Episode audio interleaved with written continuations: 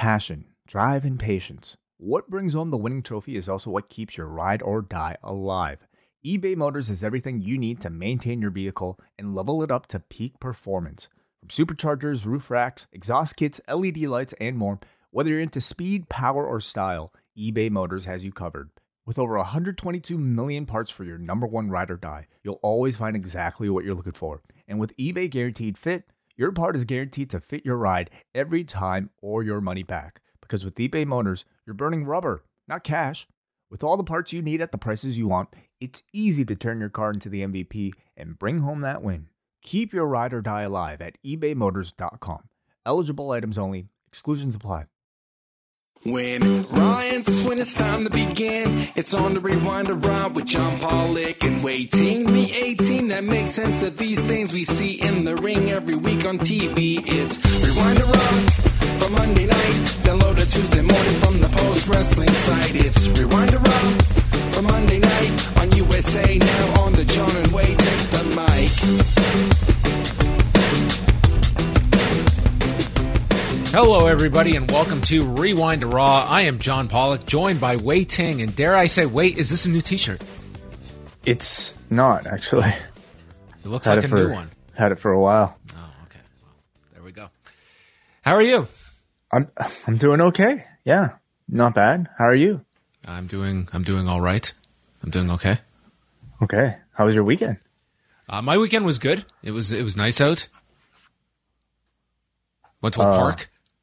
You to did. Yeah, I went out. Went, went out to the park. That was Nice. a lot of fun. Yes. Um, I I I uh took the kid kid out like on the street. You know. Oh Really. yeah, he's That's out about on, it. wandering on the street. Already. No, just like in a stroller, really. Like you know, small, small, tiny, tiny steps, one at a time. Okay. Well. Yeah. That, that was fun. Has he? Yeah, Like, we'll work up to a park at some point eventually. have you like taken him out before? Like, was this like a big? I mean, um, Big it was kind of our first time, like you know, even taking the stroller out of the house and Uh-huh. and uh, or at least like um on, on the way to the park. So I, I suppose a bit significant in that that way. How, how was that? It was great. Nerve, it was nerve wracking. He's really quiet. No, he's really quiet when he's out. I think it's like the rumble of like the stroller, like in the car, he's always like super quiet. So, um, we should take him out more often. I think. Oh. Well, maybe maybe he could give notes to my uh, to my daughter at uh, at four in the morning when she decides. You know what? Eh, Everyone's day is about to start right now because I'm going to scream and just not Well, there's- stop. So, There's plenty of that going on here too. So, yeah. well, there you go. How how how early have you been up since? How, I actually do had a really these good nap. three hour raws feel at the end of a day. I had a really good nap, um, actually before this, so I was okay. Um, last night I was, I, pro- I mean, I've been sleeping at like 7 a.m. So I, I try to fit in naps when I can, but I'm doing all right right now. Well, we're going to be doing all right this week because we've got a great schedule of shows coming up, including volume six of the world renowned Talk series with myself and Wai Ting. 90 minutes of it. That is correct. Yeah, we'll be back tomorrow. I- you know, this is a, an edition of Talk that John and I recorded on our way to Buffalo, so you're going to hear the whole ride. Um, and if you enjoyed the thrilling conversation about strollers and taking kids out, um, this uh, is one that you won't want to miss because uh, John, of course, you know, there's a lot to catch up on with you about the whole process of what it's like to become a parent for the first time. And uh, I really appreciated, you know, now being able to kind of relate to you on a, on a different level. So we spent a, a good amount of time talking about that. Selfishly, I really enjoyed this. I don't know if if everyone's going to enjoy our uh, our parent chat, but I I really enjoyed this one quite a lot. So um, we will see if everyone cares so much about uh, that. There's very th- there's like no wrestling in the in this chat, so we will forewarn people ahead of time. There usually isn't. I mean, that's kind of the point, you know. Yeah. So that'll be available, of course, in the Post Wrestling Cafe, uh, and uh, also in the YouTube section uh, for YouTube memberships. Uh, again, we remind people that the Post Wrestling Cafe is now available on YouTube. So if you sign up here, you will get that as well. Uh, also, Apple Podcasts. In That's right. fact, you I, you can even do a free trial Huh? for one week on Apple Podcasts to see if you like all this stuff. You know, maybe it's like maybe you you try it a week and you're like, you know what, these guys suck. I'm done. I do hear that sometimes, so that's okay. And that's roll, rolls off perfectly my shoulder. Perfectly reasonable. But then again, there's there might be at least one out of ten of you who would be like, you know I kind of like these guys. So you can even do a one week free trial if you're an Apple Podcast preferred, um, I guess, listener. There you go. So you can you can take a bite out of the apple, see if you like how it tastes, and then you can commit to more. There is, of course, postwrestlingcafe.com. That is that is your your go to place for all of our bonus shows, and we will have multiple bonus shows this week, including Rewind to SmackDown and MCU later with Rich Fann and WH Park that are just uh, taking the world by storm, dropping exclusives about Echo. Apparently, there was some big news that came out Friday that was uh, re- reported on MCU later the day before that listeners could have heard about. I don't know. Was Listen, it this big is- news? I, I don't out of know my depth. big. There, there was something I saw uh, that, Oh. that uh, That was broken. I don't know if it was broken. They, it was it was discussed the night before, I guess, and then it became a news item the next day. Ah, okay, interesting. I have to pay attention a bit closer to the news cycle, but that's right. Yeah, last week they had the showrunner for Echo on to talk about She-Hulk and WH uh, returning back to MCU later this week. Uh, I'm sure he'll have plenty of takes, maybe even about the, his stay in Chicago. Yes, yes. always, always takes from WH Park. So you can catch all of that uh, at postwrestlingcafe.com this week and a special show that's dropping on Wednesday um, that will be on our main feed, on the Post Wrestling feed. Braden and Davey are doing a special roundtable show uh, to, uh, in conjunction with the one year anniversary of NXT flipping formats to the current NXT 2.0 branding, and they are going to be joined by uh, Jason Solomon and Denise Salcedo, and they're going to be chatting all about the last year, the transition from the black and gold era, the good, the bad, and many of the ugly that has come out of NXT 2.0. So, some good stuff though as well. So I'm looking forward to that discussion with the four of them. Uh, that's dropping on Wednesday, so you'll get an up next on Tuesday covering the anniversary show, and then Wednesday is the roundtable show. Yeah, yeah. Uh, I'm really excited for that. You know, to be able, able to hear some of these, like I think, um, big names. You know, in in, in the podcasting, wrestling, YouTube space, in uh, Solomon and and also uh, Denise. So very excited to hear about those guys and. what Can, can we all say. give give credit that the best uh, audio and video of the famous press conference, courtesy of Denise Salcedo last week? Mm-hmm. Absolutely. As as much as people, I'm sure, loved watching the CM Punk uh, press conference with the uh, Darth Vader voice. "I work with children." It's it was really like jarring to listen to all this, where it's like you can. It sounds like you know that you're listening to like your your cassette's broken or something. Yeah. I'm not gonna take this shit any longer. I'm tired. I'm hurt. I work with children. How many quotables have you know? We'll, we'll, I we'll can't believe there are- well, press I mean, conference. there will How be many so. T-shirts can be made? You know, I, I think Target T-shirts are, I guarantee you, like you know, hot sellers now. If Target makes T-shirts, Oh, there. When the time is right, there should be a Young Bucks shirt coming out with like the Target logo of what they can get away with, uh, with like the Young Bucks over it or something, or like a fit, like managers. I mean, I, I think this needs to culminate at the Target Center, It could, yeah. Minneapolis. Book it. All right. Well, that's uh, just some of the shows coming out this week. Uh, this past weekend, uh, we had WrestleNomics coming out with uh, with Jesse, Chris, and Brandon. Uh, UFC 279 post show with myself and Eric Marcotte uh, covering Saturday's card. Did you did you follow any of the uh, the craziness that came out of the card way? Nate Diaz winning in a spectacular fashion with, with a guillotine. I mean, it was it was quite the card on Saturday, despite all the uh, the chaotic changes in the 24 hour lead up. I know you loved the chaos on Friday. Oh, who doesn't? You know, I feel like I, I heard more about the UFC show than many in, in quite a while. Uh, I heard about the results, haven't seen the fights, but you know, happy for Nate Diaz to be able to go go out on a win. All right. So all of that up at postwrestling.com and uh and check out Apple Podcasts, YouTube, and postwrestlingcafe.com. Anything else you'd like to get out of the way before we go on to Newsway? Let's get into the news. Well, I wanted to start off um, with the the very sad news involving uh, the passing of uh, Elias Theodorou, who was a former UFC fighter, uh, won TUF Nations back in 2014, and uh, this was someone that that we got to uh, know very well, way uh, over the many years. Uh, I know myself, I got to meet him several months before he started on the Ultimate Fighter, and this this was someone that uh, you know, when he was 21 years old, that was the first time he walked into a martial arts gym. He did not have a background in any martial arts at 21 to pretty much start from scratch. And within several years, um, he's in the UFC. He's winning at the UFC level. I mean, he went eight and three in the UFC's middleweight division and had some quality wins while while he was was there, uh, beating the likes of uh, Sam Alvey, uh, Cesar Ferreira, who was the TUF Brazil winner in their first season, uh, Dan Kelly. His only losses were, you know, to Thiago Santos,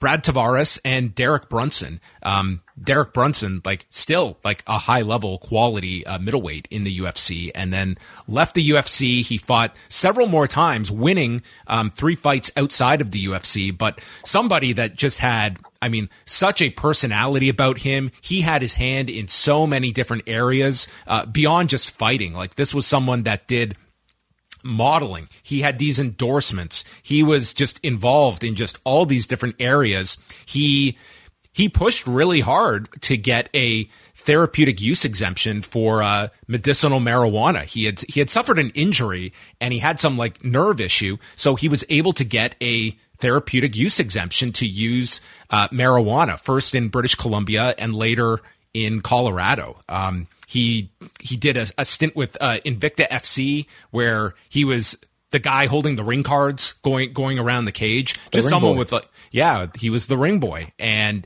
just such a tremendous personality about him. Like that was my first impression of him was man, if this guy can fight, he's going to be the star of this reality show. And then he goes on TUF and he ends up winning the season. And was it was just su- such a likable individual of the the many many times that I, I got to speak with him over the years.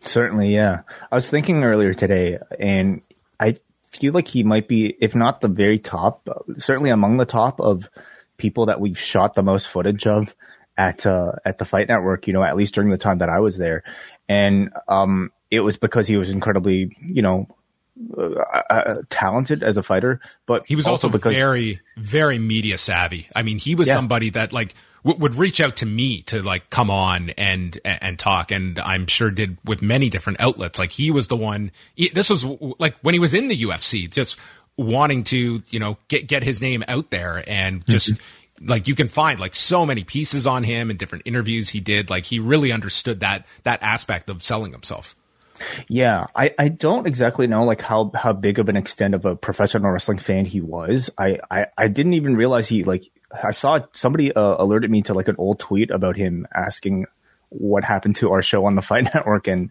so I guess he at least like paid attention, you know, to to the wrestling content on the Fight Network, and um, it shows because I think he very much had that sort of mindset of, you know, knowing that this was not just a sport, but uh, a personality driven industry. And uh, it culminated in him being a, a, part of the Amazing Race Canada too, didn't it? That's right. Yeah. He was on that uh, a number of years ago. I think it was the third season he was on that. Just, just seemed to be somebody that just had his eye on marketing himself and going in many different directions. Like he understood and he was somebody that in later years, like he was, you know, he spoke up about, you know, fighters' rights and the pay issues.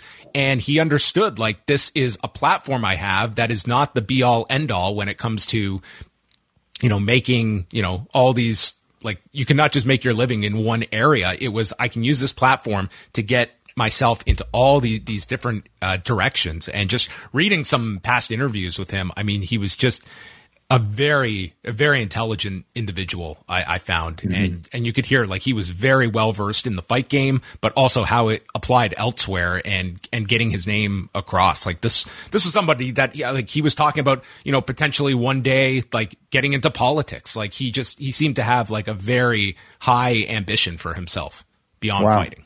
Yeah. So so he last fought in December. He fought right. just this past December. So yeah this was um like very few people had known that he was sick, and um, a message has come out on like the like his family has put out a, a statement that he he died on Sunday, uh, and the statement writes he passed away peacefully at home with his family and loved ones in his corner after a hard fought fight with colon cancer that metastasized, and he faced his end as he lived his life eternally, irrationally, and infectiously optimistic, and yeah, there's uh, just information as as well about um, uh, just just some of the places that you can donate. But it sounds like he he kept this very quiet. It was only a select few that he had alerted that he was sick, and then this broke late on Sunday night. And uh, I, I woke up to this this morning and just just reading it immediately, and just you know, and many people just so surprised. He was only 34 years of age. It's a very mm. tragic story. Yeah, certainly. Um, you know, we in covering the sport, like we, I think we know a lot of people who, you know, were very close to him. So I, I obviously I want to send all my, you know, thoughts and, and well wishes to, to everybody affected by it. it. He was a big name in, in our little community here in MMA. Yeah, absolutely. So uh, rest in peace to Elias Theodorou, and yes, our condolences to all of his uh, friends and family. There's a lot of uh, tributes out there, and um, you know you can you can go r- read a lot of you know the interviews he did. Like they're they're really uh, enlightening, and somebody that like it was not.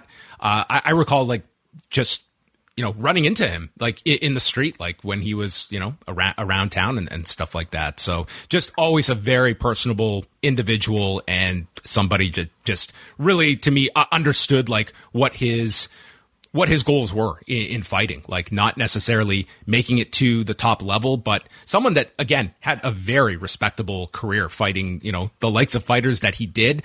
And I, I don't think like enough, um, people probably realize just how he came into this. Like at 21 and by 26, he's winning the ultimate fighter. Like no experience before mm-hmm. that. I mean, that is, and this is someone that had like a lot of options of where he could go in his, in his career and really dedicated himself to fighting in, in a big way, like training at TriStar, uh, with, with uh, grants here in, in Ontario, a, a, lot of gyms. Like he just had a really, he, he was very much connected to the entire Canadian scene.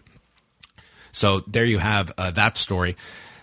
Numbers from Friday SmackDown did a huge number 2,367,000 viewers. This ended up being the second highest number of the year for SmackDown, uh, behind the June 17th show, which that was two days after the first Wall Street Journal story broke and the episode that Vince McMahon uh, appeared on at the beginning. So you throw that one out because of those odd circumstances. The last like normal show you'd have to go back to is all the way in September last year when they were at Madison Square Garden. So a huge viewership. Um, in 18 to 49, they did a 0.57, 744,000 viewers. And that was up 17% from last week. Um, they had a big increase in adults 35 to 49 and finishing first among network programming, second for the night behind the uh, U.S. Open tennis tournament. So um, this it was interesting to see this way uh, the two comparisons on Friday with this and Rampage. That SmackDown, you would have to look at this as kind of a post Clash at the Castle bump that SmackDown received. Uh, Rampage did not receive that that post pay per view bump. And maybe some of that was seeing on Dynamite that there was not going to be any follow up on the, the controversy coming out of the pay per view. But uh, SmackDown, I just I look at it as you know coming off the pay per view with Reigns and Drew, maybe Braun Strowman showing up was you know something worth on Raw that people were interested in. Ronda Rousey wrestling. I mean, I, I don't know what you necessarily assign all of this to, but this was in, t- in terms of overall viewers, um, second highest of the year. Yeah, I mean, at this point, I think we can, you know, pretty much safely say that this, whatever momentum they are carrying off of the regime change, um, has sustained itself, and it's not just that, but I think this is the first time SmackDown has gotten, you know, like SmackDown has not had the big bump that Raw has, but this would be the first time we've we've seen like a noticeable increase affecting SmackDown. Right. Okay. Yeah, but I mean, to me, it just you know it, it is indicative of the continued um, uh, you know, uh, a recognition that the product is in a better place right now. Storylines are starting to make a bit, bit more sense. The in ring product is better. Um, whereas I, you know, there there are a number of things going on with AEW, but I think in particular to Rampage, people still recognizing that you know what you're watching on this Friday night at 10 p.m. Eastern isn't necessarily the most relevant product, um, and that you don't necessarily need it if you need to get your full fix. Uh, also, it was it was very close between Dynamite and SmackDown in Canada. SmackDown did uh, just under 135,000 viewers, 66,000 in the demo, and Dynamite last week did uh, 132,000 and 81,000 in the demo. So it was SmackDown just edging out Dynamite in terms of overall viewers, and then Dynamite ahead of them in the in the key demo here in Canada. So an interesting comparison point there. Rampage in the U.S. on Friday did 429,000 viewers and a 0.14 in the demo. They fell 11.5% in viewership, down 12% in the demo, and ranking 16th for the night among cable originals.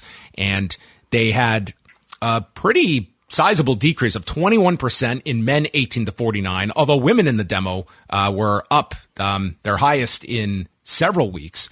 Um, but this was Rampage, uh, their lowest viewership since July 29th, and not getting any kind of post pay per view bump. And that was uh, for for a show that I mean, it did have the the tournament match attached to it, and then whatever value you might assign to a ROH title match on the show. It was it was a show that had two notable matches, but th- this was just a uh, a rampage that did not have much momentum following everything that happened with AEW last week.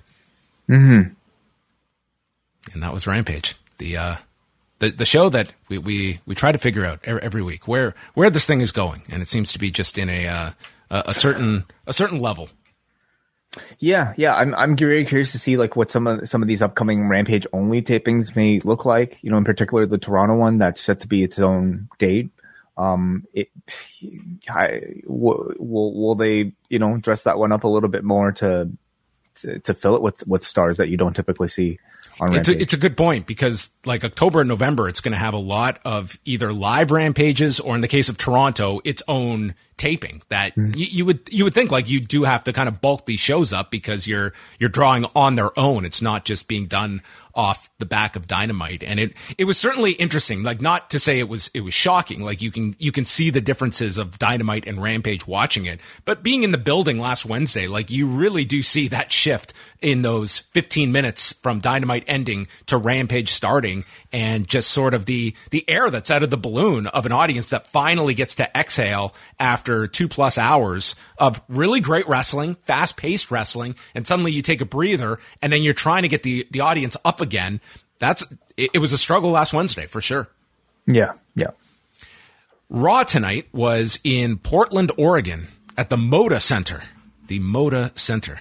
And it started off with Seth Rollins coming out, and this crowd is just loving this guy. They're they're chanting his theme, and he talks about karma, beating Riddle at, at the Clash, and he turns down any notion for a rematch as the audience is chanting for it.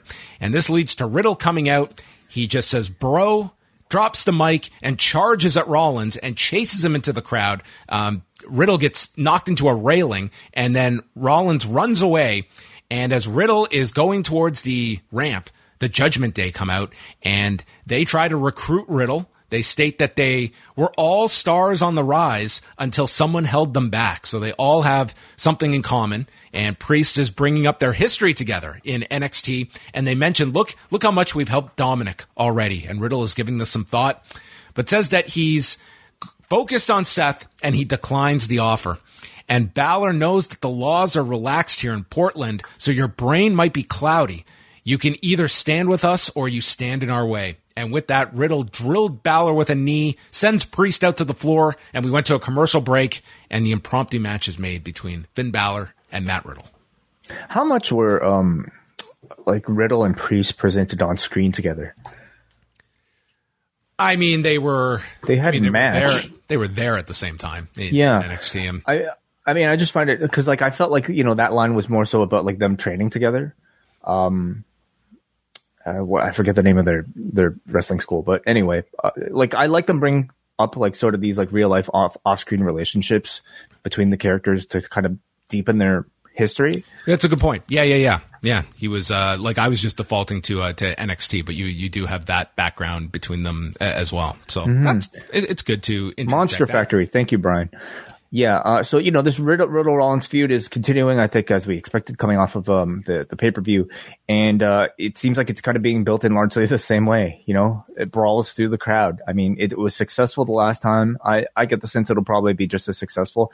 This one I give a lot more leeway for because I think we all know that the the end result, with the, which is the match, will be really hot. I'm I'm hoping this time they add a stipulation to it. You know, just to kind of make dress it up and make it a little bit different, but yeah, decent little interaction between the two here to set that up. It should be like the you can just do your Extreme Rules match in October. Like that's Yeah. you don't need any like creative stipulation beyond that. I think, and uh, and Riddle can get his revenge or not. We will see. So Finn and Matt Riddle had a match. They went uh, 13 and a half minutes here. Uh, Riddle uh, stopped Balor and hit him with, with a fisherman buster and then goes to the top. Priest distracts him. Ray then jumps the barricade, attacking Damian Priest and takes him out through the crowd, leaving Balor by himself. And Riddle hits the bro to sleep and then a bridging German for a two count. Floating bro lands on Balor's knees and then it is Balor uh, missing the coup de grace and Riddle hits the draping DDT. Is cheering for Riddle as he signals for the RKO, but Seth returns on the apron and allows Balor to capitalize, hitting 1916 and the coup de grace to pin Matt Riddle in 13 minutes and 36 seconds. So they, they are continually beating Matt Riddle that it seems like this has to lead up to him getting some finality in this program, beating Seth Rollins. I think it must. You know, at this point, it's um again like uh I I, I don't mind him losing here because I would argue that Balor um needs the win, maybe even more than Matt Riddle right now, and they did it in a way that really you know was served to heat the feud, uh, putting everything onto Rollins for causing the the loss and telling this continued story of Riddle just being really pissed off.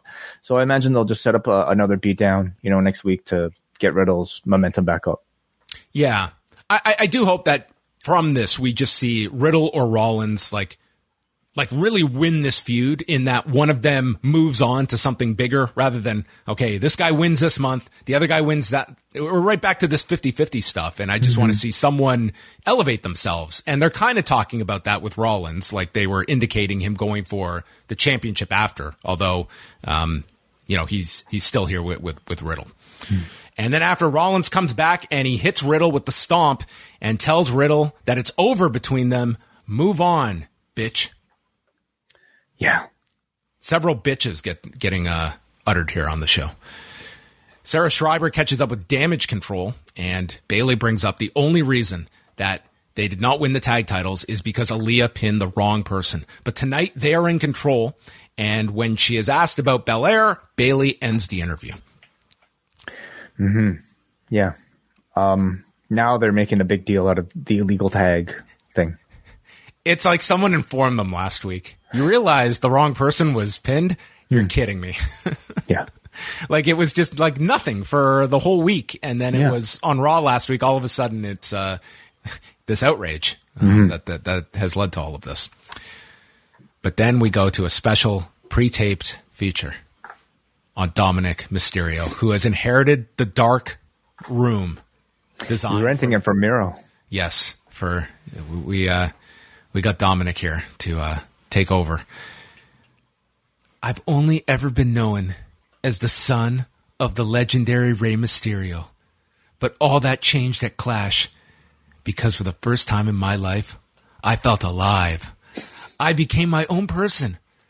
I was done taking the disrespect and just bottling it up inside. Ed, you got exactly what you deserved. Tonight, I'm going to finish what I started. Hefe, Dad, I know you're disappointed, but that's too bad because this is my life, not yours. Instead of being upset with me, you should look in the mirror and ask why. Why you never bothered to just get to know me. You think you know me? Instead of teaching, just ask me what I wanted for my career. But for a tiny, tiny man, I died at this line. Calling your father a tiny, tiny man. You cast a large shadow, and I'm done living under it. And then Rhea comes in, whispers in his ear, and he says, I'm not your baby boy anymore. I'm a man. And this, I'm only hoping is because they were hitting it so hard. I hope it's his new tagline. I'm a man, I like it. I'm a man. a real man's man. Dominik Mysterio. It, I th- uh, this is the most we've gotten out of the heel uh, Dominik character speaking wise, and I I enjoyed the delivery. It is a little different from his old voice, you know. Yes, he still very sounds very much like a 12 year old, but now he's a 12 year old trying to sound like a 13 year old. And um, I think he can't help but sound this way. But I also feel like they're embracing that aspect of the performance. A line like, I'm a man. I mean, it sounds like he's basically saying, I'm not a baby. I'm a big boy. You know, it's that same type of like energy, and uh, I love it. I love it. I, I think the role for Rhea playing sort of like the corruptor um, I think Rhea is awesome in this yeah. in this whole thing. Like she to me has emerged as like the leader of the group. Like she feels like the one pulling all the strings. At least with this project, you know, with the Dominik project. Yeah, I mean, we've taken Rhea out of the women's division for now, but this is a great way to, I would argue, like increase her star power even more so than you know just having her in the mix of a as a another challenger for Bianca Belair, for instance. That will come, but for now, I think this is a great role for her. Um, I don't know. Do you get the sense insinuating anything more going on between like Rhea or Dominik, or is this strictly just like you know somebody like? Uh, I, I don't think they're really t- hinting in, in that direction. I think it's more just a control that Rhea has o- over Dominik. Like mm-hmm. they certainly are not I- indicating like going going that direction. But I find it very interesting, and um, I look forward to hearing you recap more and more of these. Well, I've got to say, for this is this is a personal thing. His pacing is very good. Like in terms of just uh, like uh, transcribing, he he delivers at a, at a very solid pace. Like mm-hmm. one of, one of the best, to be honest. Oh, lovely. So if he's going to give me these uh, these speeches every week, I'm ready. They aired a video for Johnny Gargano uh, featuring highlights of his uh, his NXT run and building up for his return tonight in the ring. Theory reacts to this and reveals that the opponent will be Chad Gable, a close friend of his, who walks in and says instead of Johnny Wrestling, he will be Johnny Shoosh after tonight. And Gargano mm. just ran in livid. He was so upset. How dare you call me Johnny Shoosh? That's so disrespectful. Can you imagine being called this? Johnny Shoosh? Is almost as bad as being called Shorty G. Well, we had our tag title match Raquel Rodriguez and Aliyah against Dakota Kai and Iyo Sky. Raquel is dominating from the beginning. The story here is like Raquel carries this team. That's pretty much. Is it the story? Because like I don't I don't hear the commentators really play that up. You know, it is obvious when you're watching the action. Yes, like she's the dominant one, sure, but like. Yeah, maybe they don't have to. Maybe it, it doesn't have to be stated so overtly, you know? Like Raquel can still complain later. Well, um, anyway, Aliyah comes in. She uh, damage control gets the advantage on her. Kai hits a, a, face wash, and they just cut the ring off, preventing her from getting to Raquel. Finally, Aliyah counters a double suplex and hits uh, neck breakers to both, makes the tag, and in comes Raquel. Uh, Sky tries for a hurricanrana that Raquel blocks and they end up crashing to the floor and Aliyah has tagged herself back in. So she is the legal woman here. Hits a facebuster on Kai and Bayley puts the foot on the bottom rope to break up the cover. Raquel goes after Bayley and then Iyo Sky comes off the top with a moonsault to the floor. And I thought Raquel was just destroyed on the floor. This just looked brutal. And she's done. And that leads to Dakota Kai hitting the Kairopractor onto Aliyah and pins her in 12 and a half minutes. New tag team champions. And they get the full pyro celebration as they hold the belts. And then there's a shot of Raquel who is consoling Aliyah. So they were not teasing Raquel being upset at any of this.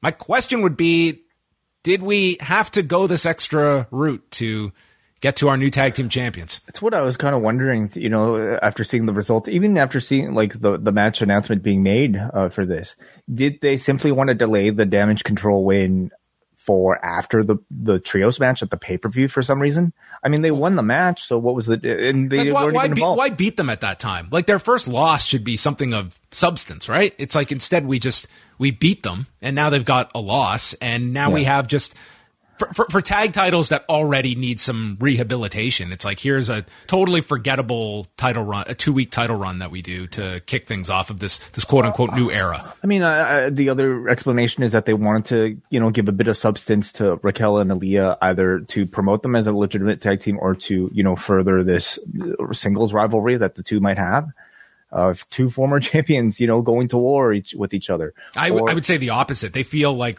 less of a legitimate tag team, just losing this quickly. And mm-hmm.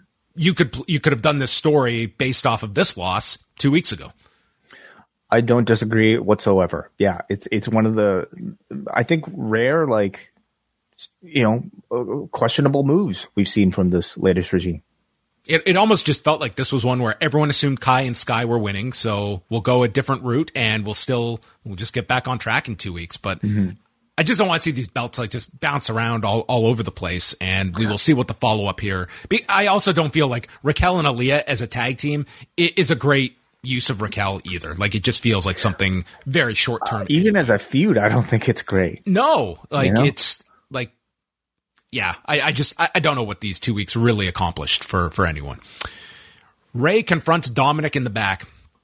He had no idea all that was going through him and holding it inside. He admits it's his fault and he apologizes. You don't have to face Edge. Give us a chance to be a family once again. Dominik won't even turn around and look at his tiny, tiny father. He says, Edge is like a brother to me and an uncle to you. And when Edge is backed into a corner, he won't hold back. And if you face Edge tonight, we can never go back to where we were before. And then Ripley says, comes in and says that they too are dangerous. And Dominik, he's a man now.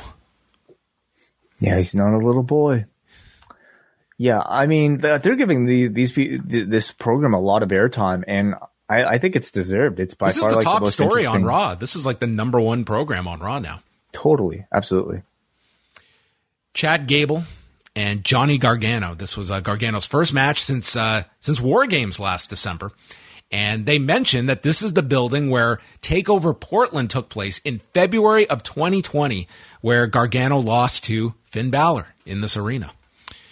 So there is a uh, if you want some uh, if if you want to just go back and look at that card, it, it is quite a remarkable card to look at uh, two and a half years ago of what what consisted of a of a major NXT card.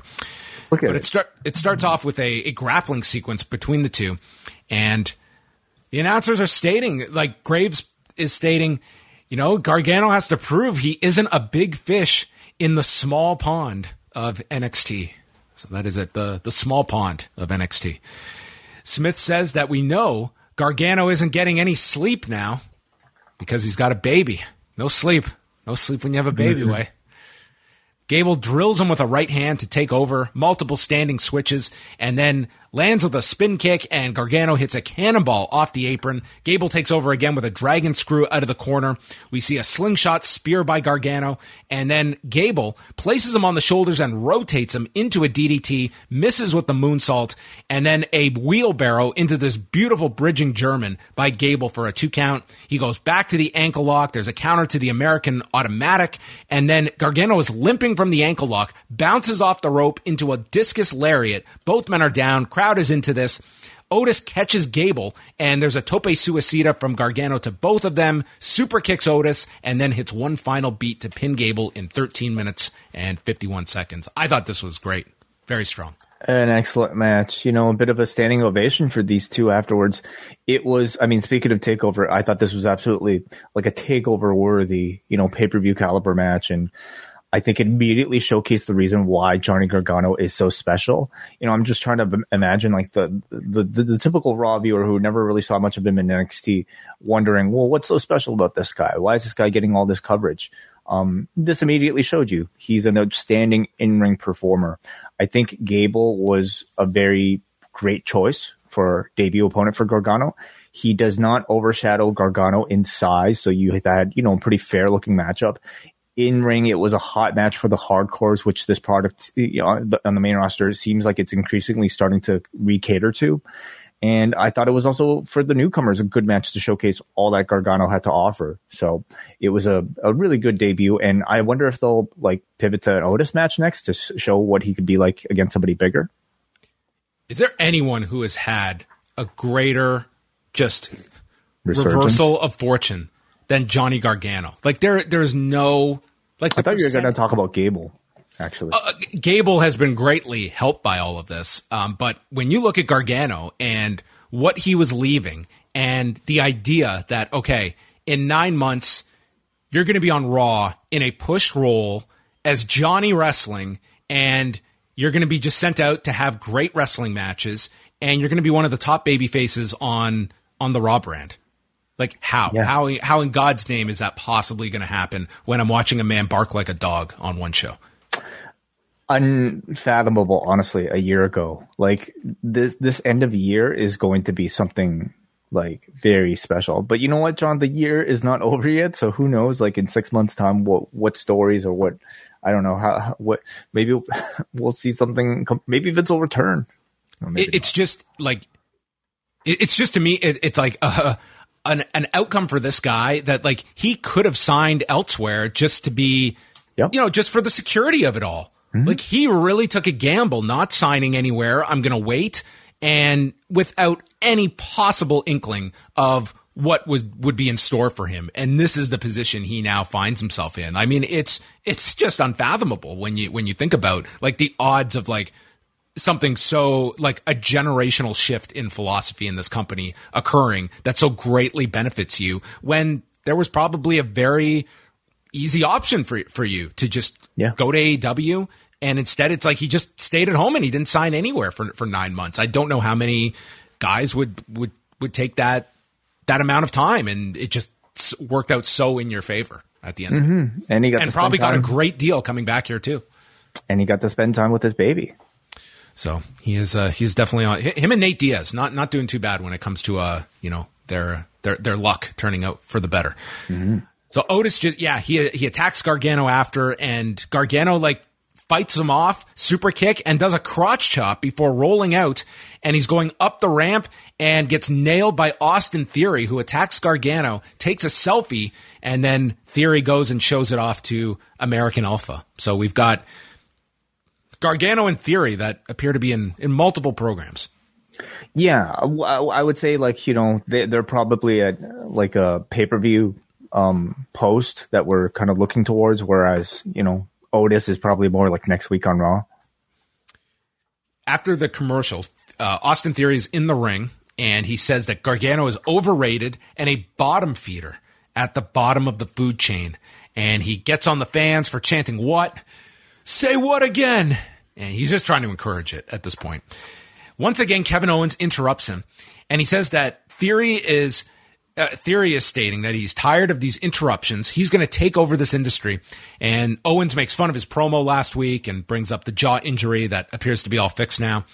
And brings up the line that he used last week about, you know, him being the, he's no longer the, the hand picked future uh, because that's not how it works anymore. And he says, guys like me and Gargano, um, we don't look like you. And Theory says, nobody looks like me, including the fans. But Theory says he's done more in five months than Owens and Gargano have done in five years combined.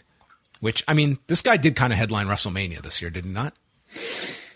Okay. But, um, yeah, fine. Sure. Bit of, an, a bit of an accomplishment, I would say. Owen says that Theory was gifted the U.S. title and then won Money in the Bank in a match he was never even in. But Owens also brings up the fact that yes, I was handed the universal title, but that's the only thing you and I have in common. And I'm proud of being different from you.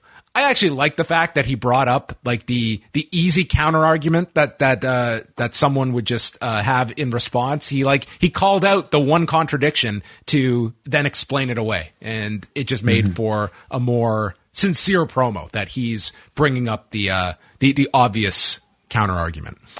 And then he just gets into this fiery promo, which I, I would love to know what the what the breakdown is every week that he gets. It's like 10 minutes. Kevin Owens talks, leads to fighting at the end. And you fill in the 10 minutes because he just comes out and he asks, How many guys have come around here that are young and chiseled that ended up going nowhere? There would be hundreds. And Theory, you're a dime a dozen. Guys like me and Gargano are one in a million. We are the heart and soul of this business. You are the appendix, completely disposable. And he hopes it's not true about Theory and that you are the future. But I see how you carry yourself. I don't think you have what it takes to be the future. So prove me wrong. Stop thinking of the moments being handed to you and create some. Check your ego at the door. Let your passion drive you to become better and leave everything you have in this ring every single time you're in it. And Theory just stands there. This is an incredible delivery by Kevin Owens. And Theory just flexes his muscle and says, You'll never be like me, Kevin. So Owens slaps him. They get into a fight. The referees separate them, and Owens continues on the floor, ducks a briefcase shot, and Theory avoids the stunner. And th- in all of this, Theory gets his nose busted, and Owens just yells, A broken nose is just the beginning. Bitch he man, the close up of of like theory on the ramp with that broken nose looking very unselfie worthy, um, but like just so mean and violent was I think a wonderful, you know, piece of TV. I obviously, you know, what you were describing earlier, John, about what it might look like on that rundown and how loose it probably is. It it might I would I wouldn't be surprised if it was too far from the truth because it seems like this has been what Kevin Owens' role on the show has has been lately. It's been to go out there, fill about you know five to ten minutes of TV time just talking, and every time it's been great. Uh, and, and that, that, to me, it's become an attraction on Raw just to kind of see Kevin Owens exercise one of the things as a professional wrestler that I don't know if he's been able to, you know, fully do so much. And that's cut what feels to me like a very loosely scripted, if not maybe even largely improvised type of promo. And I would probably grounded in like a lot of re- reality, like well, trying to get the best out of this guy. Well, I would say say that um, it, it it certainly feels that way because I don't exactly know how much cohesion there is between this week and last. You know, like I feel like this week almost felt like the first interaction that these two should have had.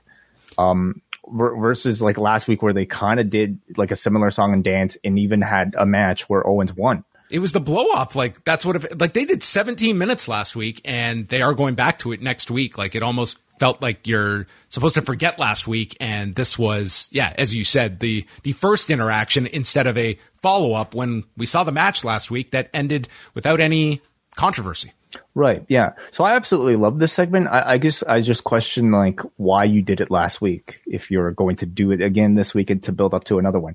I hope the answer is just not simply 50-50 booking because that would be very disappointing. Yeah, and, and I hope too it's not just the the crutch of like you really want wins and losses to mean something. So what what did beating theory mean last week and why should I care about next week for him to do it all over again? Yeah. Yeah, I mean, like you know, you know, like you could see him like cheating to win next time. Um, like theory seems to be the one poised for like an actual program with Gargano, so maybe you can argue he's more important. But then why have Owens beat him last week? Uh, and what is maybe, maybe this to? leads to Owens getting the briefcase. Maybe they feel that's that's a way better option, or get it on to someone else other than Theory.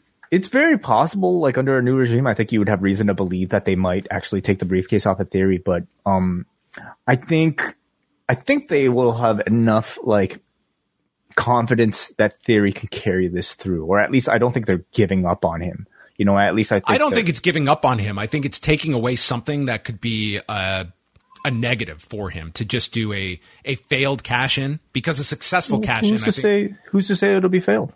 I I would say it would be a big mistake for him to cash in now and put the title on this guy. I th- I think that would be doesn't have to be now well, it's. uh But I, I know what you mean. Like the gulf between like what a Roman Roman Reigns standard is set versus like where Austin Theory's theory is right now. It seems so far.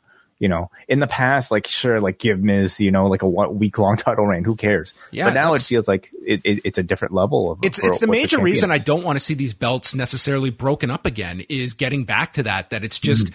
it's it's your turn to have the title instead of yeah. who who is the top star that should have this title that it's going to really mean something because they have to be of a certain level to hold this thing because 2 years ago yeah theory can win the title because anyone could uh, and that's and it, it was a title that was not all that that valuable to and and now it does feel a lot more prestigious in terms of how it's been handled. Can you see Owens though even as that guy to, you know, um, take over for a Roman or possibly who else?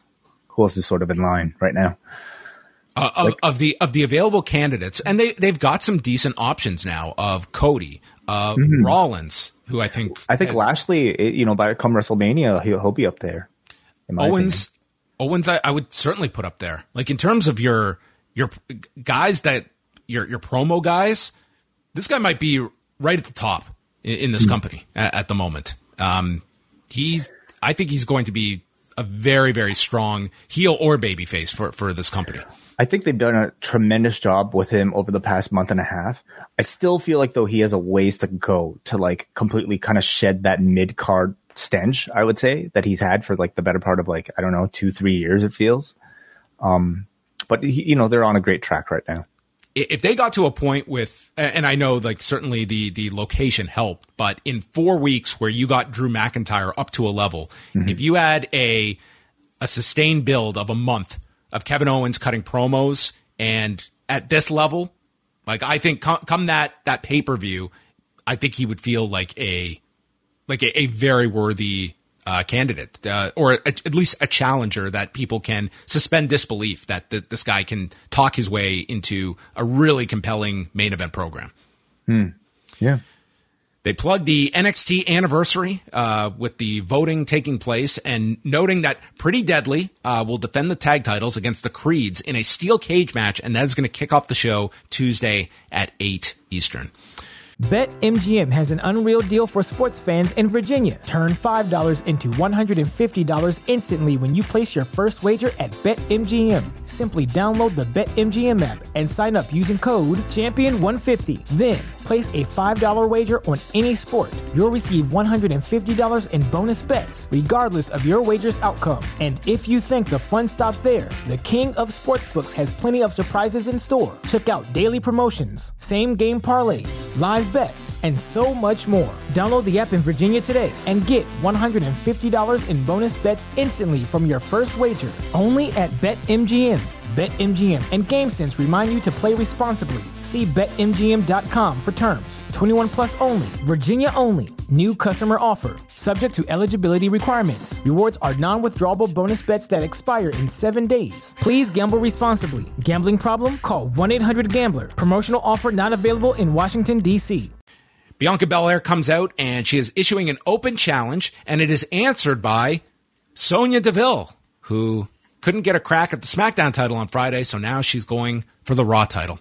And Belair says that, uh, uh, sorry, it was uh, Deville who had said that she cost her position here on Raw and made a fool out of her. So uh, Belair cuts her off, saying, "This is an open challenge, not an open mic." And that leads to our match for the women's championship. Uh, Belair hits a moonsault off the apron to the floor, lands on her feet, and is hit with a clothesline. They go through the break. Belair is uh, sent into the post and then comes back with a fallaway slam. Handspring moonsault misses, and Deville hits a knee off the second turnbuckle. And it's Belair who holds on. She's in position for an inverted DDT, but drills Deville with her knees, kicks off the turnbuckle, and is able to elevate her for the KOD and pins her. This one went 12 minutes and three seconds. Mm-hmm. Yeah honestly, not much to say about this one other than just you know it looked like they they needed a bit of a showcase for Belair, um, and they ran out of people on the roster, uh, on the Raw roster at least. So Deville, I think, seems to be as good of a choice as any. Like she's a reliable mid range heel, strong personality, strong promo, decent in ring. And that seems to kind of be her spot on the card right now. You know, the occasional little kind of scuffle with Adam Pearce in the back and then coming out and losing to a champion, for instance. So, I'd be lying if I said I didn't think like Deville's ceiling was higher, you know, upon return, especially like at the end, t- towards the end of that Mandy Rose feud, where I really feel like she like leveled up in a big way, at least on the microphone.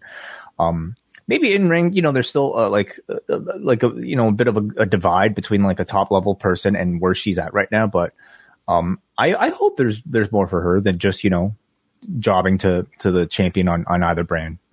There was a great uh, back and forth in this where Corey Graves is going off stating that perhaps Bianca Belair, she's scared of Bayley. and Byron cuts him off and he's not going to hear any of this. He's like, what? What are you talking about? How about last week when Bianca Belair challenged Bayley and Bayley didn't accept? How about that, Corey? And it just goes silent. It's just quiet. Graves has nothing. And then like two minutes later, he picks it up and he gave some argument about like I feel like he had just been completely like checkmated in the commentary. So he comes back and is like, "Well, Bianca's hoping that somebody else steps up and therefore takes Bayley's role or something like that. Like he was he was trying very hard here, but it was uh not not the best explanation of things. It's always more fun, I think, you know, trying to be the troll and playing like you know using heel logic to defend obviously illogical actions by by the heel. How about when she challenged Bayley last week and Bayley Yeah. turned it down? It's this Graves like Saxton dynamic that I think they they really like. Personally speaking, I I could do without it oftentimes. Like there there is you know, they, they they do stumble upon like I think good moments, but I also feel like Saxton like should Saxton I think needs to work on like being able to come across even more like combative or at least more dominant up to Corey's level because Corey is the type that is just like so loud. You know, he'll just like he's almost a bit overbearing. But yeah, no, they, they they're they're they're a interesting good pair.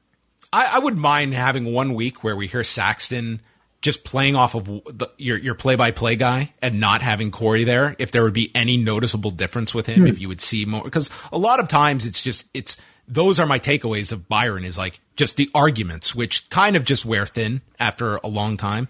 But we'll we'll see with this uh with the loss of Pat McAfee, who who knows maybe they'll be saying, hey Pat, what if you just load up like uh, Zoom and you could do commentary? just we'll, we'll send you like you could do it you- over ISDN or something. Do you like Graves more like on SmackDown without Saxton or, or on Raw with with him? Um, I, I, I find it, it's it's not a strong negative. Um, it's also not a strong positive. I, I would say. Um, I, I'm not a big fan of like the bickering with, with Corey and Byron, but I'm sort of just used to it. I found it to be a lot more grating when it was Corey and Renee, where it just found like that was like it dominated the commentary uh, Yeah. dur- during that whole era. That it, it, became a real distraction. Whereas I, I wouldn't say the commentary is a distraction um, with, with them.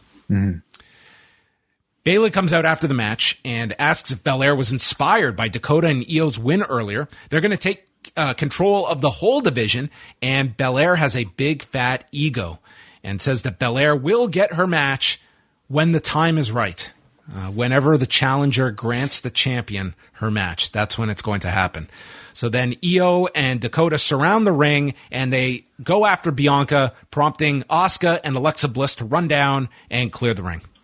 It's a very unique way of building to a title match with the challenger being in absolutely no hurry to capture the belt. It makes no um, sense. I think it only makes sense because, you know, we had Bayley pin Bianca and Bianca more so than wanting to, you know, um, defend the championship wants to get that win back. You, it, it bothers her and that's what Bayley is holding above her. But you're right. It doesn't make sense that, you know, any competitor in the WWE wouldn't want the championship immediately. Like, what's to stop Bianca from saying, okay, you don't get it then. You're never going to get it. Yeah. Well, let, let's look at our historical win loss record. I, I can I can rest on that one loss. It's okay. I'll be fine. Yeah.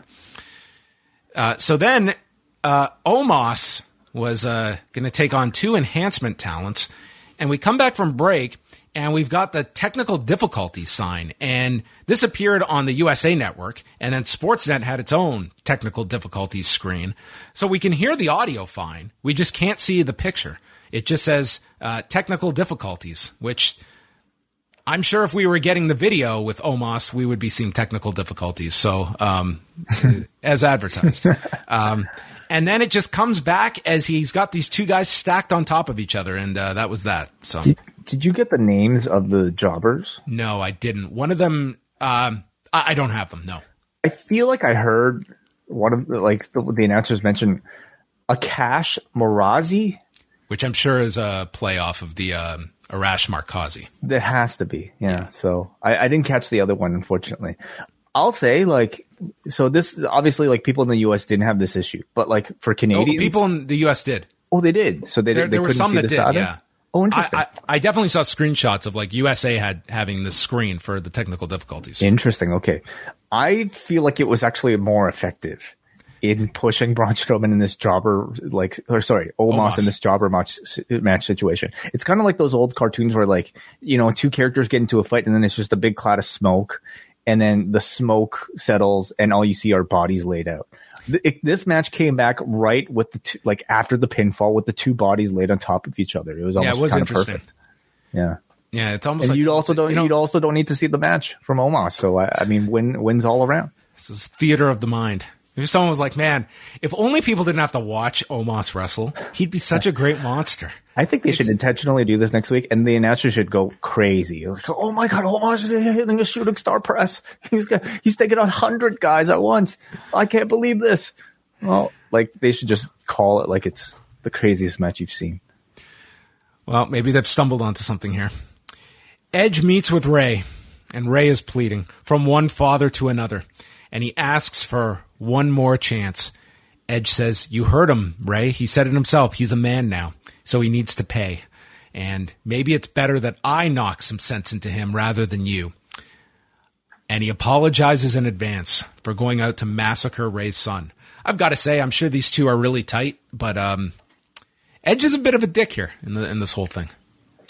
Why? Why? If, if ever it's a, like sometimes you've just got to listen, Rey. I I was wronged in this. Dom has this coming, but you know what? Because he's your son, I I, I got to give you a I got to give him a pass here in, in this whole thing. But no, this guy's this guy's dead set on not just like uh he, he wants to really harm this this this man.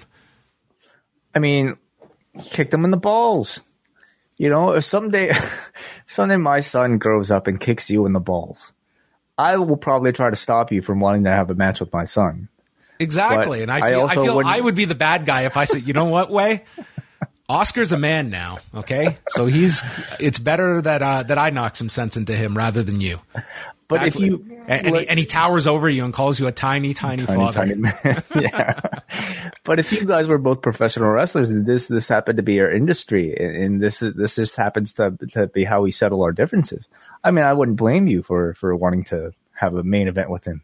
I'm, ju- on I'm just saying, like for for these two that have been friends for for 20 years, uh, you you would- you would think that uh, Rey has built up enough of a friendship that it's like, okay, I'm cashing in a favor here, Edge. I feel that after 20 years, you should honor it. And Edge is like, nah, I'm good. Kevin Patrick catches up with Seth Rollins. He says how Riddle misses every time he has a shot at him. And he is the face of Monday Night Raw. And that leads to Bobby Lashley coming up and stating that you don't have the gold and therefore you are not the face of Raw. This wasn't any Bobby Lashley. Okay, We got I knew I knew you would We had- observe. Portland hipster Bobby Lashley appearing on screen for the very first time here. I I mean, uh, I thought, I mean, looking very sharp, looking Yeah, very He cool. was he was wearing his, his Bobby Glassleys. yeah, Glassley's that's ex- excellent. So Um, Rollins this, this just is my face of Monday Night Raw. Rollins is like, you MMA guys, you've got no brain cells left. And he even made a joke about the octagon, which is just funny because he never fought in an octagon.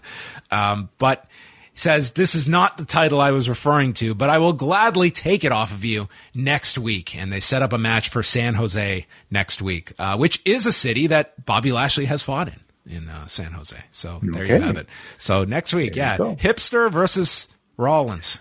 Yeah, what is, I don't exactly know how you would describe Rollins. You know, maybe he's more like '80s, sort of like I don't know, um, new romantic or something. I don't know, but um, they've done a great job, I think, with the U.S. title to the point where somebody on the level of a Seth Rollins challenging for the championship does not feel like a step down.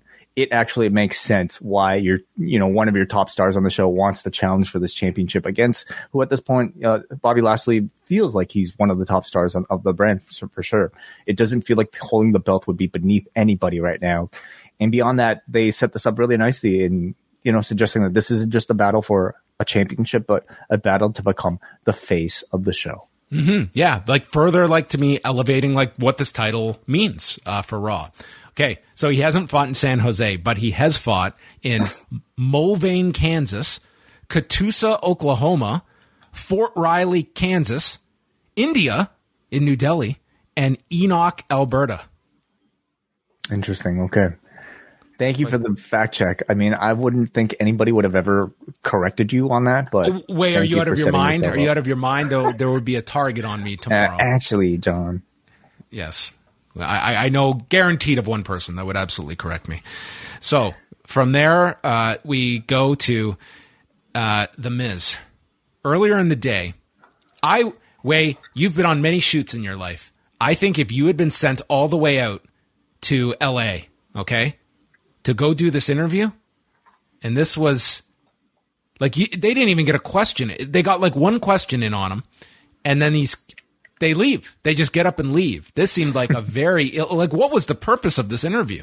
I, I, mean, I would hope that they were shooting other things for I don't know if a network special, maybe like an A documentary, and that this just happened to be the tail end of it. Um, all that setup, all that lighting just for this, I'd be pissed off. What, and then what? See yourself out of the house? Like, I mean, they, who would leave this crew in your in your house? Yeah. Uh, there, there's so many questions I have about this. So the Miz is interviewed. His kids show up. They go over to play the piano, and then Maryse is there, and they're off to some premiere.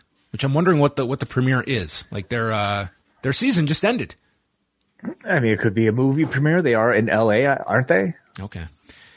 Man, these kids, I, um, I'm always amazed at, at like child performances and, and their ability to feel so natural. So, like, I'm I'm assuming nobody told instructed these kids. Okay, uh, what, what are their names? Uh, I, I, don't know the kids' names. Mary Lou or something. Uh, Mary Lou Mazana. I don't fucking know. Okay, I forget the kids' names anyway. I'm assuming they like it's like one of those double names, like one of those like uh, hyphenated double names. Can you look this up? I, I have no idea what their kids' names are, but now I really want to find them because uh, uh, Ms. Children. I'm just doing this because I don't want people. Madison Jade and Monroe Sky. Okay, there you go. Okay, there you have it. I just I found close. Wikipedia. Children two. so I'm assuming nobody's instructing. Hey, Madison Jade and Monroe Sky, go over, say hi to Dad, and then go play on the piano. They just naturally do it, and when kids naturally do things like that, it just makes it feel so much more real and so organic. And um, yeah, it was it was it was lovely seeing the children make their raw debut, or at least um, yeah, yeah. I, I, could I could argue that for the purpose of this segment, I don't know if attaching them to, to children in the home was the best idea here. I think that was exactly the point. The idea that Dexter Lumis is in there, okay. with kids. Exactly. Well.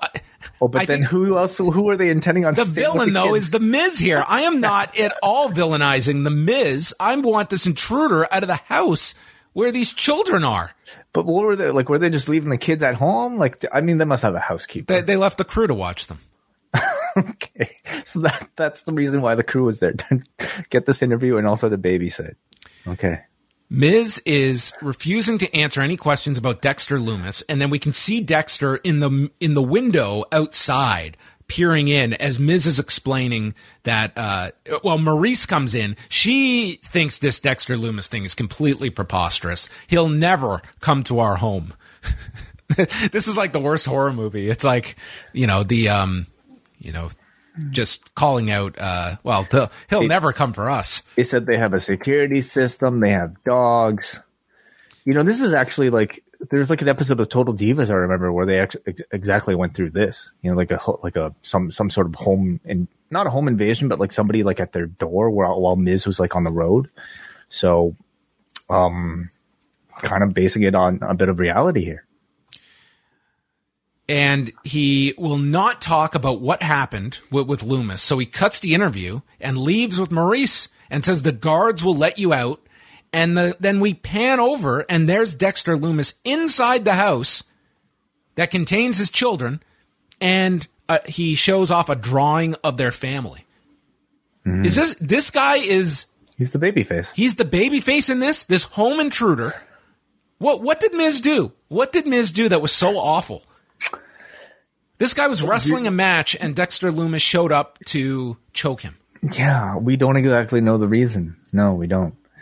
I think we're supposed to. Um, home invasion is cool if it's being done to somebody you don't like. That is the lesson I think uh, wrestling teaches us. You know, horrible acts, horrible. Not, not when there's little kids. I think little kids, you default this. This is a criminal.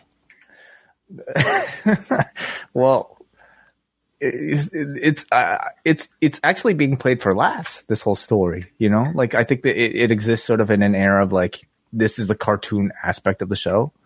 Um, no pun intended with the guy who draws cartoons, but you know, this is like the uh, non-believable. You're not supposed to take it so seriously part of the show as the announcers kind of like, you know, reactions to it would entail. All right. I'm just trying to follow along here. of what I am supposed to be taking from these segments because I am rooting for the Miz to have this man incarcerated for for life. Well, what's the what exactly is the follow up going to be? I know like next week we're going to see the Miz and he's not going to want to talk about it again. But are they going to address like well like the children? What exactly happened between Lumis and the children? How would he not go back and realize that and watch this? Is he going to just be because sometimes were we not supposed to see? Was this one of those segments where Dexter Lumis is invisible? We didn't I, see him. He wasn't. No, there? we we saw it because the announcer saw it. Okay, the announcers confirmed that they saw it as well. Yeah. Okay, because there are yeah. some times when we're not supposed to see him, even though fans in the arena. That was a one week power he had. Oh, okay. You know, it was a temporary power he had. Okay, so he's fully fleshed out now. We can all see him. Agreed. Yeah. So so the announcers come back from this and Graves is hysterical. He's like, why, why, why isn't, why, why aren't the cops being sent? The voice you know? of reason. And then Jimmy S- Smith, coming we, from his MMA days to calling um, home invasions and pivoting from that to wrestling match, I think he is the most fun person to watch. You know, just he's like, well, we got a show in San Jose next week, and here's the lineup. Yeah. Bobby Lashley and Seth Rollins and Kevin Owens against Austin Theory they replayed like the whole segment almost with Owens and theory. I'm assuming this was like some sort of time fill because like I don't think this was significant this was of a segment enough.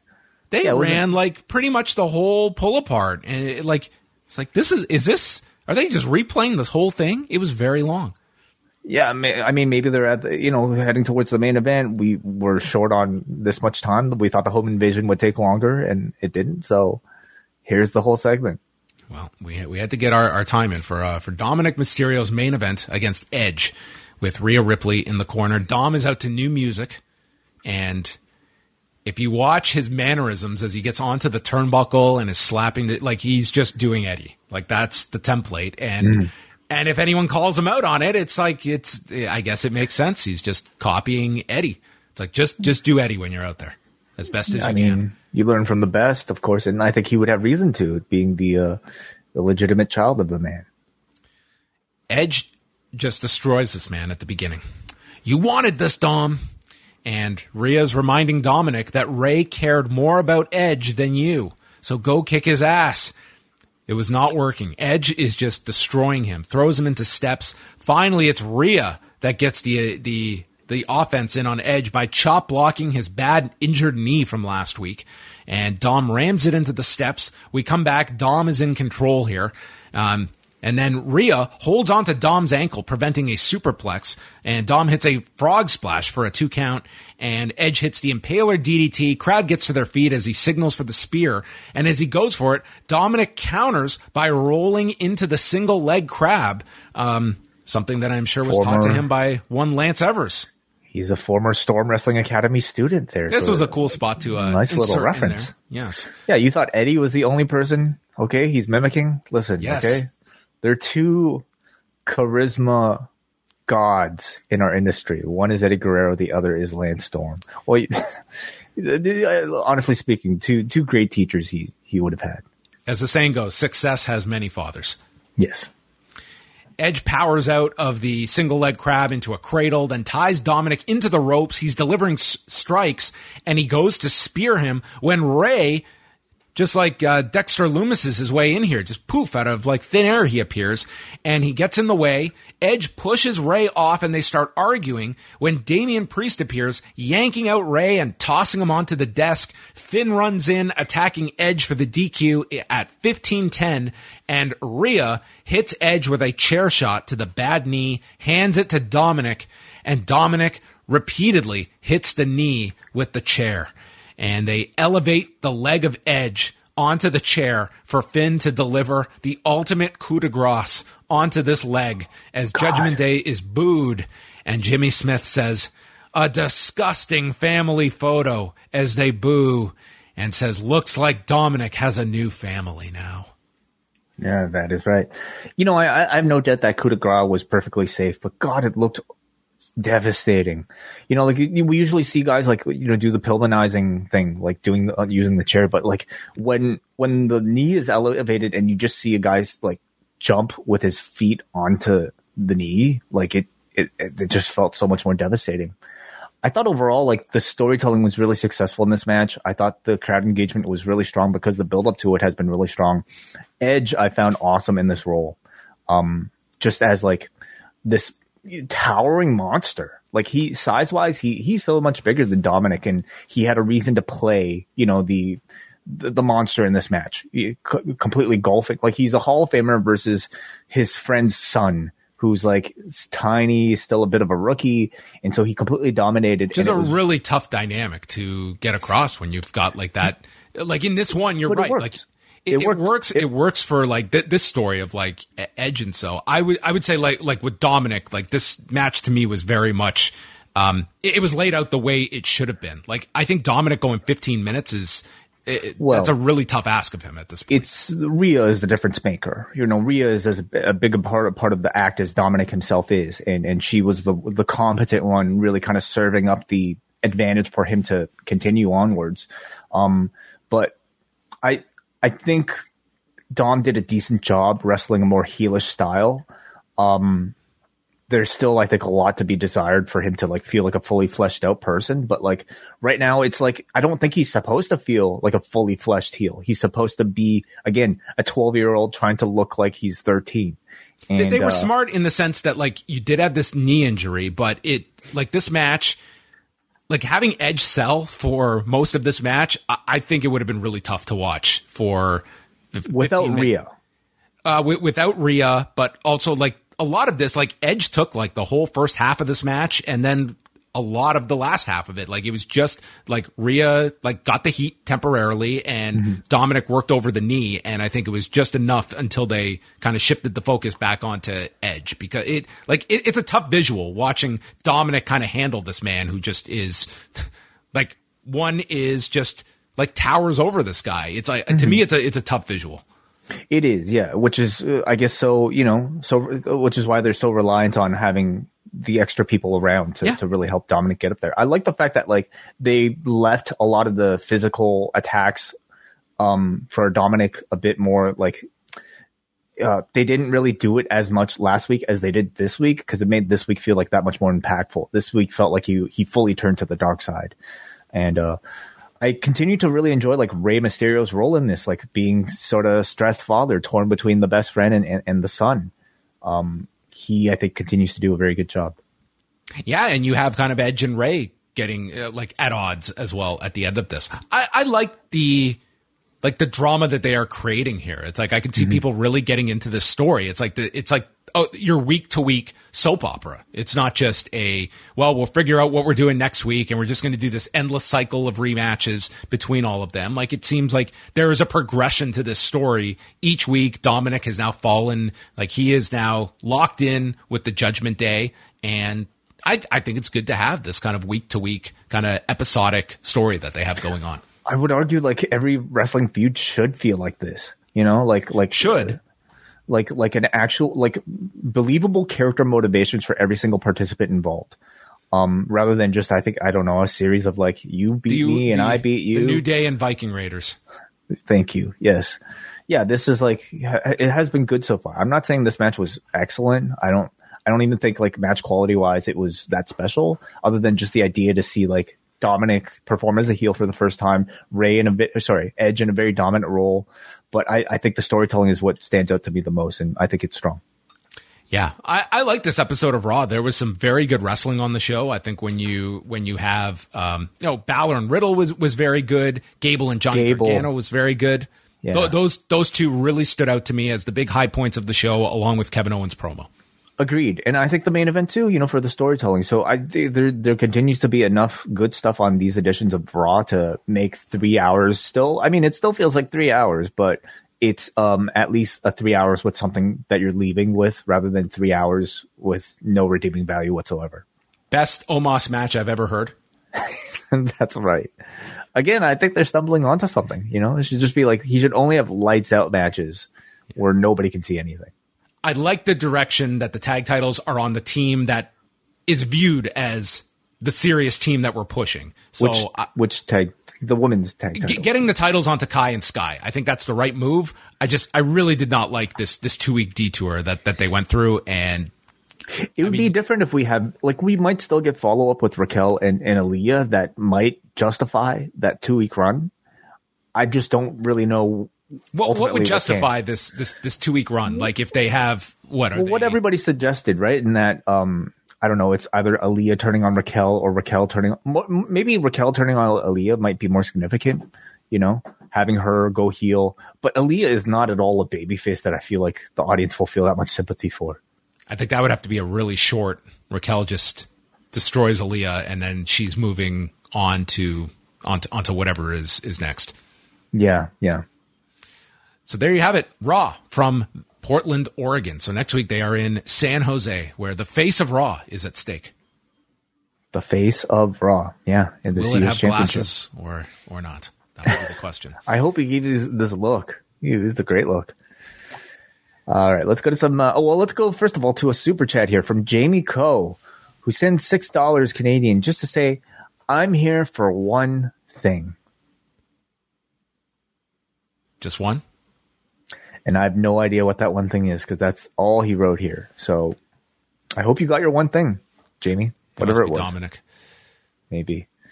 Uh, thank thank you for the support. Let's go to some feedback from forum.postwrestling.com. This is available to all of our postwrestlingcafe.com patrons. Uh, would you like to start, John? Okay, Saeed from Vancouver. Kevin Owens just keeps getting better and better on the mic. He seems to be the Moxley of the WWE right now in that regard. They give Dakota and Sky the tag titles only to go back to being up against Bliss and Asuka. Hopefully they can give us a better feud this time. That is one thing, like coming out of this, uh, this tag tournament, it, it is not like we have created all these like different teams and a, a division for lack mm-hmm. of a better term. Like it is really just the champions and then whoever the challengers of the week are, which are what you know you had this this tag title program for two weeks but uh, coming out of this you really don't have any deeply set set up teams to go to. Right. Agreed. You know um it still very much feels like a division that's in need of rehabbing.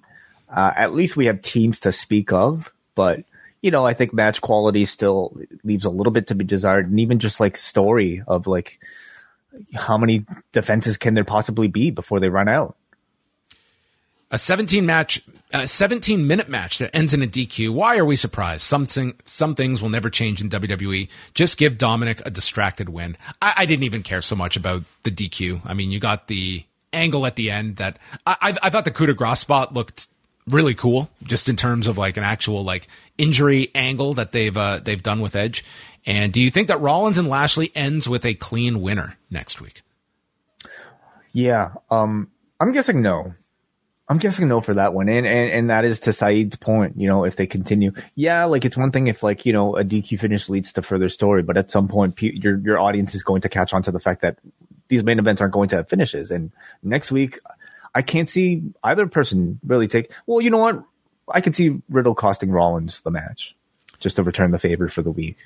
I, I would like to see them further establish like these, these matches when you, when you build up to them that they do have your, like a clean winner. Like I, w- but that that's going to take a, a, long time, I think, to get people into that that mindset. That odds are you're going to get a a clean winner, like like you do mo- most weeks on like a dynamite main, main event. Mm-hmm. Um, they should have think- a clean winner next week. Like again, Rollins can take these losses, especially at the hands of like, you know, Riddle costing him, and I don't think he loses anything. All right, uh, let's next- go to a uh, Muggin who says a solid episode that had Judgment Day look strong and to a lesser extent Dominik Mysterio. The jury's still out on his long-term potential as a heel, but writing off Edge is a good start. Yeah, do you think Edge like how long do you think Edge has gone from this injury? Well, I, I, I thought originally like last the, the last time that they attacked the knee, but then they quickly set up the match with Dominik. This one seemed like a more significant one that he should be out for some time. And and if that's the case, um, like I, I would think he's someone that is going to be on that list for for Saudi Arabia. So maybe he's gone for. Um, I mean, that's that's almost two months away. Um, but at the same time, I think this story kind of loses something with Edge being off at, at this time. So maybe mm-hmm. you still have a presence with him on, on, television, even if it's not wrestling. He's just done like a quite a slew of matches when you put in like the Damian Priest one, the the match at Clash, then this one with Dominik. Like he's he's wrestling like semi regularly uh, mm-hmm. over this past month. Yeah, and who can they introduce to this story to I guess, you know, play the other person Um, if it's not going to be Edge with Rey, Rey has another son. who? Um, I don't know. You got to find the son then. I don't know. You need to add people. Maybe Aaliyah. Oh, if Aaliyah Aaliyah. comes back, will we? That'll be a real test of this regime. Will they have someone with the same name on the I think show? they should just use the Aliyah that they have uh, As Rey's daughter? Repurpose her as yeah, recast her as Rey's daughter. Okay. Damage Control got the tag titles. Johnny Gargano looked like he hadn't missed a day. He and Chad Gable rocked it. Kevin Owens says the battery is back in this new regime. His fiery promo on Austin Theory was tremendous. Her niece from New York City. How are we supposed to take Aliyah seriously? I just realized that she doesn't have her own theme or music. Now, now that all right with the world title and the right ladies have the titles. When is Sasha and Naomi coming back? Even though he didn't use much offense, I was hoping Dominik came out with new offense outside of the Boston Crab. Uh, well, I mean, you certainly have the titles on the two that would very much make it an, an easy return program for Sasha and Naomi if that's uh, if that's the direction you go. I feel like they could hold off Sasha and Naomi and Naomi's return for like like a even a Survivor Series at this point, don't you think? And, and where's Survivor Series? Boston. Perfect. Oh, okay. I just guessed. Yeah, totally. Absolutely. It it just feels like it would be a bigger deal for that. Um, I think damage control have to kind of establish like a reign right now. Like they have to appear more, certainly more, more dominant than they've been thus far, losing in the finals. Um, and then make it so unbearable that you really have the audience clamoring for Sasha and Naomi to, you know, take the titles off of them. So probably that would probably be a great bet, John. Uh, we, my turn. Um, yes. We got Alex from Portland who attended live. Alex says, I get why you would want Dominik and Edge to end in a DQ, but I'm bummed the lengthy main event ended that way. Rhea seems much harder with this Dominik per- perverting character than she was in her earlier Raw singles run. I feel keeping her separated from the women's division has helped her stand out. Gargano's debut was fun, but the highlight of the night was Kevin Owens. Theory is good, but he feels very much in the wrong place right now, while Owens knocks it out of the park whenever he gets the chance. If Roman is holding the title for longer, having a babyface be Money in the Bank holder sounds more intriguing. Owens would be great, but Gargano Reigns would be an utterly fantastic match. Uh, first of all, let's talk about that. Yeah, you were suggesting that, John. You know, c- c- could these series of matches between Omos, sorry, Owens and and uh, uh, Theory be leading to like a briefcase challenge? Um, it I- could. I- yeah, like next week, I don't see Theory beating uh, Kevin Owens. Um, at, le- at least I, I, I really hope that he doesn't because it just it kind of just trivializes. Like I like the idea of like building up a guy, putting some wins behind him, and and really get, getting Owens going, and it would make sense that you know you get a briefcase program out out of this. But at the same time, I, I don't see this as they're just uh, uh, forgetting about theory. Like I do believe they they see a lot in in theory, but I think this could actually be a, a positive for him of getting that briefcase off, and that that gives him kind of the the ammunition to make some adjustments and have this you know thing that is taken away from him that he ends up uh, coming out of this as sort of a longer term project, but is not sort of thrown into that that mix immediately. Yeah, yeah, I actually quite like the idea now that the more I think about it, especially because you know you have Owens as a babyface uh, and Roman Reigns as a dominant heel champion, so um, it's a case where like a babyface with the Money in the Bank stalking the champion kind of makes sense. Uh, his question is, where do you see Omos going next? Him squashing jobbers is getting old, but I can't see any good candidate for him to feud with. I, I, I can't say that there's um, a it whole lot. Of, And who comes out of that one? You know, like Braun to me is now like he's back to being like the new shiny toy, and he's a lot more versatile of a performer that, than Omos. Mm-hmm. So, um, but but they're also on. I mean, it, it doesn't mean a whole lot uh, of them being on separate shows, but Are they though? Like Braun is on both shows thus far. We don't know which which. Everybody's on it on both shows. So, yeah, I, I I do feel like Omos is kind of in that you know under the new regime, sort of in that lost position. Same with like a Veer Mahaan. When's the last time you saw him? yeah, I mean, there's uh, I, I think only going to be so many of, of those roles that that we see. Like Veer, maybe Veer gets a whole makeover. Um, Another one. He's a baseball player this this time. okay, yeah, okay, Yeah. and uh, and then the promos start running now, and then he'll debut the night after WrestleMania. Maybe. Yeah. Last one. Uh, oh, we we have uh, Garrett here from the Mook. Was at Raw tonight. Good show, hot crowd, completely full, but the top level was shut off. He said the biggest reactions were for Edge, the Kevin Owens promo, Seth Rollins introduction, and Balor's pot reference. Most heat was Judgment Day at the end. Gable made some good jokes about Portland during the commercial break. First Raw here since around 2018. Portland has always been a hot crowd. Lashley beat Damian Priest with a spear in the dark main event.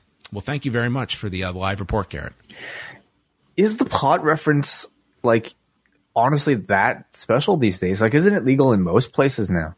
if it got this reaction, then it it, it got the desired outcome. If it was uh, Like, I think him saying that in Toronto, yeah, it would get a reaction, but I also feel like it would be like, um, like we have a pot store on every, like we have multiple pot stores. We have more pot stores than Tim Hortons, honestly, like in Toronto now. yeah, and it just like it doesn't feel like that big of a deal anymore. But I don't know, maybe in certain parts of the world it still does. Uh, okay, we go to Kate up next, who says it feels like WWE is still working its way through the what things it wants to change and what it wants to keep, and sometimes that can make things worse. Like combining a 15 minute plus Dominik Mysterio match with a DQ finish. I'm all in favor of more wrestling on my wrestling shows, but longer matches should be reserved for people who can carry them. And WWE has long since burned the screwy finish bridge. Uh, yeah, um, yeah. The- the- clearly, a lot of people upset about this. it, well, it, it it's a larger issue that that Kate brings up because as we brought up, like for Lashley and Rollins next week, your reaction is, well, Riddle probably costs him that. Is that enticing you to tune in to this and, and watch it when you believe? There's a good chance I'm not getting a clean finish. Like that kind of defeats the purpose of being able to promote a match a week in advance when it's, oh, this is a pretty big match. I'm sure we're going to get a DQ finish out of it. Like it, it kind of, it kind of, it kind of hurts you when that's what your audience's immediate assumption is. I suppose like when I watch wrestling, I don't necessarily get as upset about like finishes like that as long as there is like story material coming out of it that is relevant. I feel like we got that today with, you know, Dominik taking sort of like a more like an even deeper heelish turn edge like getting like a an injury that that'll mm-hmm. probably have him out for several months and also i think deepening like whatever Rey mysterio's kind of character motivation is now not being best on best terms with edge Yeah. like as long as i think you have some result coming out of it that is significant that that makes me watching this worthwhile i'm not as upset when we don't get you know a one two three clean finish I, I was the same tonight. I didn't have a big issue with, with the DQ. Like the, the story was was bigger there. Like you got something coming out of it, and and I'm the first one to complain when they do these long. Ma- to me, it's like when you're doing it, and it's just it's the only out we have to to a match. It's mm-hmm. just we're not giving you anything. It's just hey, we don't want to do a, a winner or a loser here. At least in this one, like you, you got like a follow up at the end. You got storyline advancement with it. That the DQ was a way to get there, but the DQ was not the last step. Uh, and you're just going off with a sour taste in your mouth because you didn't get a finish. I imagine that like there's there's also probably thinking in, in trying to like separate what you get on TV versus what you get on these premium live events. You know, um, it's different from AEW's philosophy, where I think like their want is to like promote big matches, give you like actual results, but then I personally feel sometimes you get to a pay per view where the pay per views don't feel all that different from a dynamite. Um, is that justification for for this type of booking? Maybe not. I'm not sure, but I, I'm sure it's at least their justification. Okay, Kate goes on. Rey Mysterio appears to have been taking promo lessons from his son because this was 80s after school special level cringe. I'd like to see them wrap up this portion of the JD story arc quickly and put the spotlight on Rhea where it belongs. But Dominik seems to be the project right now. Yeah, Do it for us. Kate's not a fan. Give us a chance. like I guess I'm so used to like professional wrestling like level acting that I I don't know I didn't mind it so much but I, I I see your point Kate. Kevin Owens just continues to reach new heights and I sincerely wish they'd let him be the one to take Roman's title. His unpolished rough edged persona is the opposite of Roman and the opposite of Cody for that matter and I think they could craft a great story where he finally gets the big win. Sadly I'm pretty sure I'm out of luck with this one. I still loving love seeing him on my TV every week. Yeah, there's a potential, you know, great feud between Cody and Kevin Owens. Yeah, promo wise, that'd be great. Um, last thing here is a super chat from Slim Sieber who sends five dollars. Thank you for the support, Slim Sieber. He says, "With unified tag and world championships, do you champions? Do you think we get away from the brand versus brand format for Survivor Series?" Yeah, so I mean, I guess like the uh like the, the there's still kind of the the promotion for it sure seems like they're still leaning towards that. I I would really hope that is um that would be a format I would love to see just thrown out out the window. Um, mm-hmm. Personally, talk about like non finishes. You know, like that's like at best you get a champion beating an, another champion, but not taking their belt, which I think you know defeats the purpose of a champion versus champion match. So at the very least, I hope like they could still do brand versus brand matches. I just don't want to see the champion versus champion matches.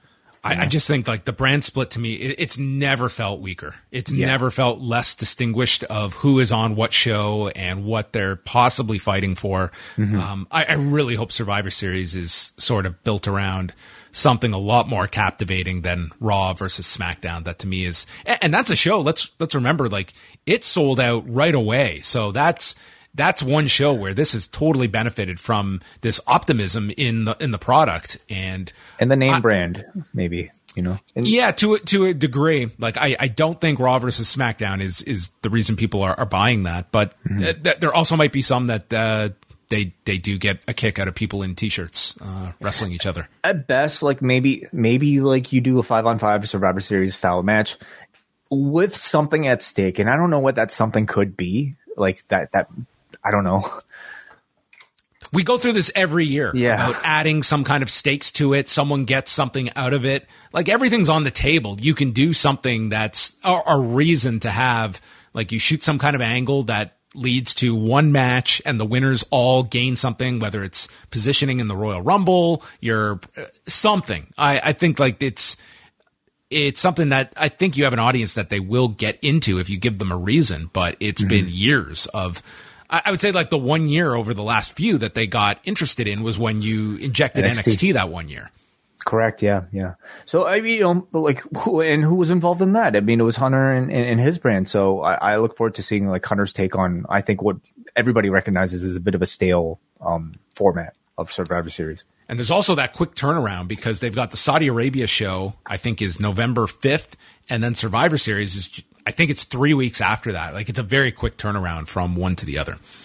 All right. Thank you to everybody for your super chats, all of your feedback, including the uh, the live reports we got. A lot of feedback Portland. for for Raw these days, you know. So I mean, clearly more interest in in the product even on our audience. Yeah. So Raw Raw is picking up steam.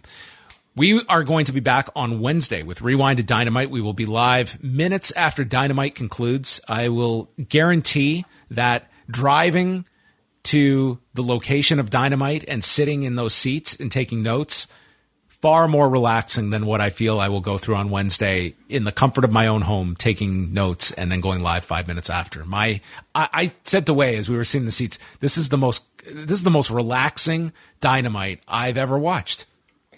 It, it does move really, like, it does, the, the pacing feels a lot better for some reason, like when you're watching live. Well, I'm not doing like five different things. I'm just right. sitting there and I am taking notes, but nonetheless, yeah. it was, it was quite a difference for me that, uh, we'll be back to normal on, on Wednesday. So we will be live then Tuesday night up next as well. Talk Volume 6 dropping for all members at postwrestlingcafe.com. And then on Wednesday, the NXT 2.0 Roundtable Show with Braden Davey, Denise Salcedo, and Jason Solomon. So look out for all of that. Postwrestling.com is your home, and that is going to conclude Rewind to Raw.